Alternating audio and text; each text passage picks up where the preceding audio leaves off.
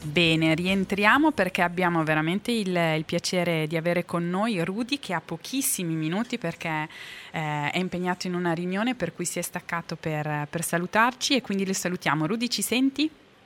Sì, vi sento, saluti a tutti. Bene, benvenuto. Intanto grazie tantissime per la tua gentilezza e per la tua disponibilità di essere, di essere qui. Rudy, per chi non ti conosce, io ho fatto una breve introduzione e volevo chiederti proprio, come dire, in modo molto semplice eh, cos'è stato e cos'è insomma in qualche modo per te il, il fair trade che tu hai partecipato, hai collaborato a, a costruire insomma per tanti anni e che continui a fare. Sì, per me è stata uh, eh, un'esperienza di mezza vita. Esatto. Ho avuto la fortuna uh, di entrare um, come bottega, che abbiamo uh, una bottega del mondo che abbiamo fondato a Bolzano. Io adesso in questo momento sono proprio qua nella bottega alla riunione del consiglio di amministrazione. La prima storica e proprio, no? La prima storica sì, um, è stata fondata nell'85. Io attraverso questa poi ho, fatto, ho avuto il l'occasione di diventare amministratore delegato dell'organizzazione di commercio equo austriaca, lì ho raccolto un po' di uh, esperienza che poi ho riportato in Italia, nell'87 poi abbiamo fondato CTM, CTM che adesso è altro mercato. E uh, per um, un'altra fortuna che io per 30 anni il mio lavoro principale era quello di essere in contatto con i produttori, ho viaggiato in... Ovunque proprio, ovunque, ti conoscono proprio... tutti.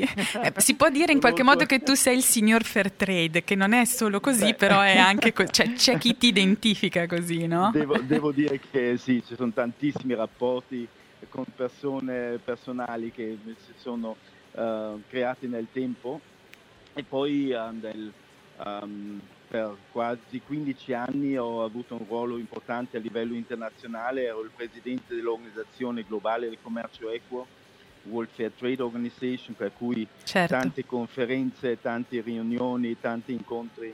E, mm, e tanti passi, 30, tanti cambiamenti, no? cioè, tante sfide. Costruzione del sistema di garanzia, del marchio di garanzia cioè un, diciamo un'esperienza di mezza vita, metà della mia vita l'ho dedicato, ho avuto la fortuna di, uh, di essere coinvolto nel mondo del fair trade.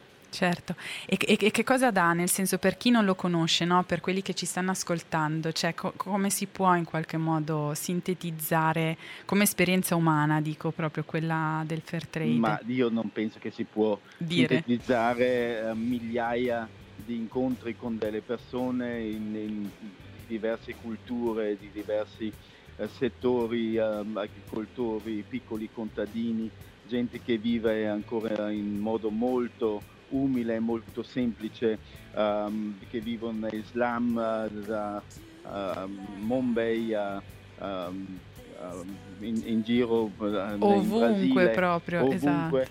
cioè gente di tutti i tipi che quello che ho imparato è che la gente in tutto il mondo, in tutte le culture, ci sono le persone gentili, le persone generose e ci sono i furbi.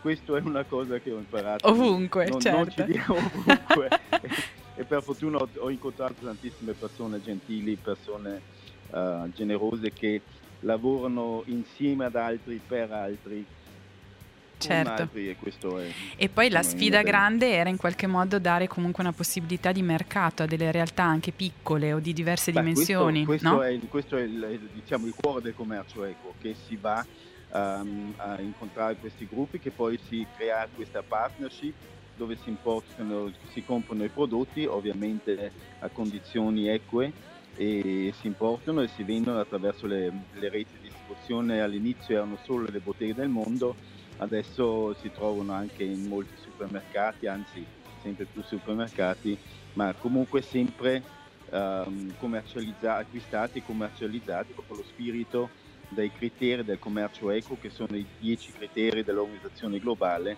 certo. um, che poi lascio a te elencare. Sì, sì, sì, ne stiamo parlando, sono. non preoccuparti. Ti faccio l'ultimissima, proprio l'ultimo accenno e poi ti lasciamo che vola il tempo. Eh, si può dire anche che è stata ed è continuamente una forma comunque innovazione anche di, di, fare impresa, cioè il fatto di mettere anche il sociale insieme comunque al business e l'attenzione alla, all'ambiente, alla natura? Beh, io penso che il commercio ecosolidale è stato quando, quando negli anni 80, fine anni 80 si è diffuso in Italia, prima in altri paesi, eh, è stata un, una novità quella di andare direttamente dai produttori, acquistare da loro i prodotti, ma anche vendere i prodotti col nome dei produttori. Cioè, certo. Adesso troviamo per esempio caffè, troviamo diversi caffè che dicono che questo caffè viene dal, dal Senegal piuttosto che no, Senegal non c'è, dal, dal, dall'Etiopia. dalla Tanzania o dall'Etiopia o piuttosto che Guatemala. Lì negli anni 80-90, tutti gli anni 90 ma anche dopo, eravamo gli unici che mettevano sui nomi le facce dei produttori ehm, promuovendo il prodotto non come il caffè della grande azienda ma il caffè di questi produttori. Ripet- eh, ricordo il caffè Africa piuttosto che il caffè Usir del Messico piuttosto che il caffè Maya del, del Guatemala certo, dove certo. c'era scritto sul pacchetto chi è la cooperativa che lo produce quindi cioè la valorizzazione il prodotto ha preso un, un'identità non l'identità della grande azienda, ma dei, di chi lo produce. Questo è stata una cosa che poi uh, sicuramente innovativa, che adesso molti fanno anche grandi aziende, cercano di dare un'anima al prodotto. Uh, non so poi se quest'anima che adesso danno uh, molte aziende grandi che ci provano, viva, che certo. ci provano eh, ognuno diciamo fa, ognuno eravamo, fa, esatto. Eravamo sinceri perché l'anima c'era veramente certo. Senti, ti ecco. lasciamo e ti ringraziamo perché non voglio assolutamente rubarti tempo se ti aspettano. È stato un piacere, ti ringrazio tanto. Ci sarebbero Grazie tante storie e so che tu hai tantissime storie, per cui rimane un invito apertissimo con più tempo, quando hai voglia ci prendiamo un po' di tempo e raccontiamo, raccontiamo ecco, bene. Che lavoro in un bistro, ho aperto un bistro a Bolzano, se hai voglia basta. Vengo su, vengo su, vengo su e, ra- e, ci raccontiamo da Va su, bene. molto volentieri. Grazie, Grazie. ancora ciao, Rudy, ciao, un, un abbraccio, abbraccio buona ciao. serata.